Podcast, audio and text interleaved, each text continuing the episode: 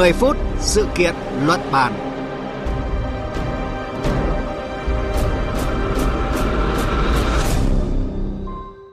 Biên tập viên Thúy Ngọc kính chào quý vị và các bạn.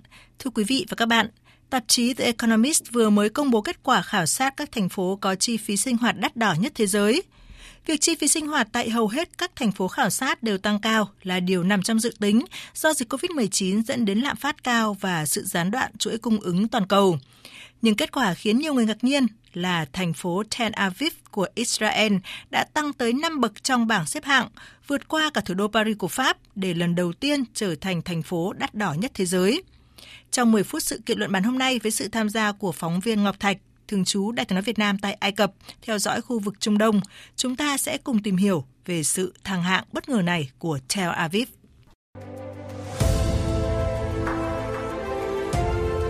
Cùng cảm nhận chiều sâu thông tin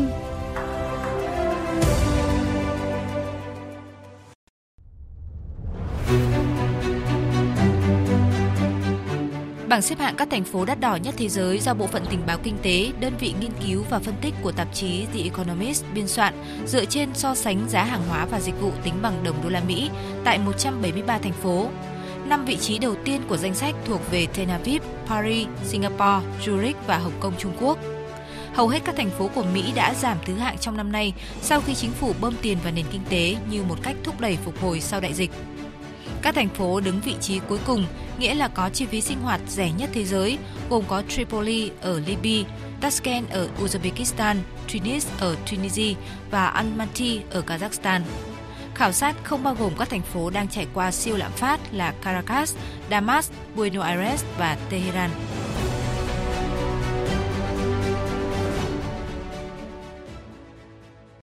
Thưa Ngọc Thạch ạ, người dân Tel Aviv đã đón nhận cái thông tin thành phố này vượt qua cả thủ đô Paris của Pháp để lần đầu tiên trở thành thành phố đắt đỏ nhất thế giới với cái suy nghĩ như thế nào ạ?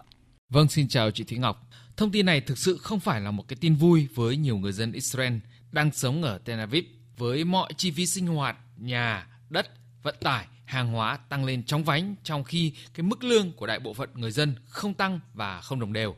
Đánh giá của các tổ chức kinh tế cho rằng thì thủ đô văn hóa và kinh tế của Israel hiện đắt hơn cả Paris hay là Singapore, Zurich của Thụy Sĩ, Hồng Kông và New York, được cho là dựa vào đồng nội tệ của các nước. Tháng trước thì đồng Saken đã đạt mức cao nhất trong 25 năm qua so với đồng đô la Mỹ. Hầu hết người dân Tel Aviv đang phải đối phó với cái chi phí sinh hoạt tăng chóng mặt. Nhiều người giờ đây đã cố tránh xa những cái thứ gọi là xa hoa như là nhà hàng hay là quán cà phê một số bệnh nhân thì không đủ tiền để mua thuốc. Vào năm 2011 thì một cuộc cách mạng về lều đã chứng kiến những người dân Israel trẻ tuổi dân dữ trước sự gia tăng mạnh mẽ của giá thuê nhà. Nhưng một thập kỷ sau thì những chiếc lều không còn nữa nhưng giá cả thì vẫn tăng vọt. Đối với nhiều người, coi cuộc sống ở Tel Aviv như một khoản chi phí vé lớn tạm thời, tương tự như là một cái chuyến du lịch ở nước ngoài. Vâng, có thể thấy chi phí sinh hoạt đắt đỏ là điều mà người dân Tel Aviv đã phải chung sống trong nhiều năm qua và thứ hạng thành phố đắt đỏ nhất thế giới khiến nhiều người nhớ lại một sự kiện cách đây 10 năm. 10 năm trước, khi Trung Đông chìm trong làn sóng mùa xuân Ả Rập, Tel Aviv cũng chứng kiến một trong những cuộc biểu tình lớn nhất trong lịch sử những đại lộ hiền hòa dợp bóng cây bỗng chốc trở thành nơi diễu hành của khoảng 300.000 người biểu tình phản đối chính quyền. Chỉ có điều, họ không phản đối thể chế chính trị hay kêu gọi lật đổ các nhà lãnh đạo, mà họ phản đối việc chính quyền đã không thể kiểm soát chi phí sinh hoạt của thành phố. Đó cũng là thời điểm Tel Aviv trở thành thành phố đắt đỏ nhất ở Trung Đông, danh hiệu mà Tel Aviv nắm giữ suốt từ thời điểm đó. Mỗi khi tôi đi thăm con gái ở Manhattan, Mỹ hay là Chelsea, Anh, tôi đều tranh thủ mua nhiều thứ vì giá rẻ hơn rất nhiều so với Tel Aviv. Bạn bè tôi ở các nơi đều rất ngạc nhiên vì giá các mặt hàng mà tôi mua ở đây. Có những mặt hàng giống nhau ở đây đắt hơn tới 150%. Chi phí sinh hoạt tại Tel Aviv đắt đỏ đến mức thành phố này thường được miêu tả một cách ngắn gọn, đó là nắng, cắt vàng và giá cao. Thưa Ngọc Thạch ạ, vì sao chi phí sinh hoạt tại thành phố này luôn duy trì ở mức cao như vậy ạ? Lý do đầu tiên là do đồng tiền Israel tăng giá nhanh chóng và những biến động của chuỗi cung ứng làm tăng giá hàng hóa dịch vụ. Tel Aviv đã chứng kiến lạm phát giá là 2,2% trong năm qua Và đáng kể hơn là đồng tiền tăng giá nhanh đã đưa giá cả nhiều hàng hóa dịch vụ thông thường vào hàng hóa cao nhất thế giới. Tel Aviv hiện là một thành phố đắt thứ hai về chi phí giao thông, cũng như đất thứ hai về rượu bia. Tính theo đô la Mỹ thì một chiếc bánh mì hamburger thủ công ở đây là khoảng 18 đô la, hay là một ly cốc tai từ 15 đến 17 đô la Mỹ. Một gallon xăng có giá khoảng 5,78 đô la. Các cái yếu tố đẩy giá tăng còn do gián đoạn chuỗi cung ứng kéo dài do đại dịch khi mà tình trạng thiếu hàng và chi phí vận chuyển tăng vọt làm chi phí cho các cái nhà bán lẻ tăng giá. Ngoài ra thì ở Tel Aviv, cuộc khủng hoảng về khả năng chi trả đã diễn ra trong nhiều năm. Chi phí nhà ở, phương tiện đi lại hàng ngày tăng cao đã làm trầm trọng thêm cái tình trạng bất bình đẳng và đẩy người dân ra khỏi thành phố. Nền kinh tế và tiền tệ Israel đã được củng cố trong năm nay nhờ một cái ngành công nghệ phát triển mạnh, nhận được đầu tư từ nước ngoài ngày càng tăng và việc triển khai vaccine ngừa COVID-19 thành công. Chi phí đắt đỏ ở một góc độ có thể xem là biểu hiện sức mạnh kinh tế của Israel nói chung và Tel Aviv nói riêng vì đó là kết quả của việc đồng nội tệ second mạnh so với đồng đô la Mỹ. Nhưng ở góc độ khác thì chi phí đắt đỏ sẽ khiến cho Tel Aviv kém hấp dẫn với khách du lịch và những người có kế hoạch định cư lâu dài. Tiến sĩ Alex Coleman, chuyên gia kinh tế của Đại học Tel Aviv phân tích. Giá cả ở Tel Aviv cao là do nguồn cung không cạnh tranh. Họ có thể tự định giá mà không xem xét đến mặt bằng với những nơi khác. Điều này từng thay đổi một lần trong quá khứ khi mọi người nhận ra sữa chua ở Tel Aviv cao ngất trời so với Đức, ở Pháp và mọi người phản đối. Giá cả sau đó có giảm xuống chút ít nhưng dần dần lại cao trở lại. Trong danh mục khảo sát của tạp chí The Economist, khoảng 10% trong số 200 hàng hóa của Tel Aviv tăng ở mức rất cao, dù cho The Economist đã tính toán mức lạm phát chung là 3,5% cho các thành phố do ảnh hưởng của dịch COVID-19.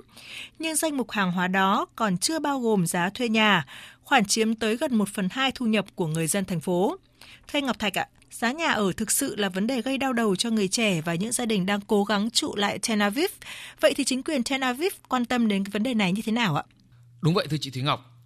Chi phí nhà ở vốn là một điểm gây tranh cãi ở Tel Aviv trong nhiều năm. Trên khắp Israel thì giá nhà ở đã tăng gần gấp đôi trong thập kỷ qua, do ngày càng có nhiều nhà đầu tư tham gia vào thị trường bất động sản và quỹ đất để xây nhà ở mới bị hạn chế. Ở Tel Aviv thì tốc độ này không hề chậm lại trong cái thời gian đại dịch Dữ liệu từ Cục Thống kê Trung ương của Israel cho thấy, trong quý 3 năm 2020, giá thuê trung bình tăng 3,3% so với một năm trước. Chi phí nhà ở đã khiến một số người trẻ rời thành phố để đến sống ở những cái vùng ngoại ô rẻ hơn gần đó. Không có khả năng chi trả cũng đã làm trầm trọng thêm cái sự bất bình đẳng giữa những người dân cư giàu có hơn ở phía bắc thành phố và những người ở phía nam. Những người có xu hướng có thu nhập thấp hơn và xuất thân từ thiểu số. Trước thực trạng này thì chính phủ Israel đã đặt mục tiêu xây dựng hàng triệu căn nhà mới trong 5 năm tới.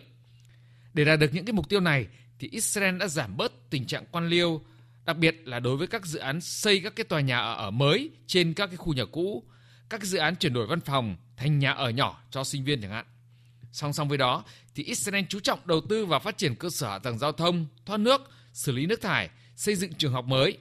Điểm nhấn là chính phủ giảm thuế mua nhà từ 8% xuống 5%.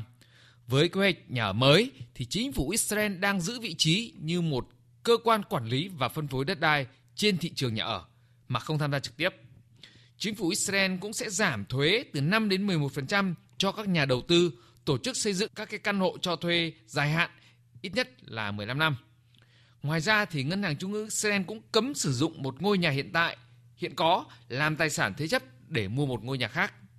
Xin cảm ơn anh Ngọc Thạch đã chia sẻ với chúng tôi những thông tin vừa rồi. Thưa quý vị và các bạn, trong quá khứ, làn sóng phản đối giá sữa chua trên trời ở Tel Aviv đã từng dẫn đến xu hướng giảm giá của nhiều mặt hàng thiết yếu khác. Câu chuyện này có thể đang lặp lại khi Bộ Tài chính và Bộ Nông nghiệp Israel đã ký lệnh xóa bỏ thuế quan với các sản phẩm sữa mềm và phô mai. Mở cửa thị trường sữa, tăng sức cạnh tranh là bước đầu tiên trong một loạt giải pháp khác để hạ chi phí sinh hoạt trong nước, bởi với người dân, danh hiệu sẽ không quan trọng bằng một cuộc sống thoải mái, bớt áp lực về kinh tế. Chương trình 10 phút sự kiện luận bàn hôm nay kết thúc tại đây. Hẹn gặp lại quý vị và các bạn trong các chương trình sau.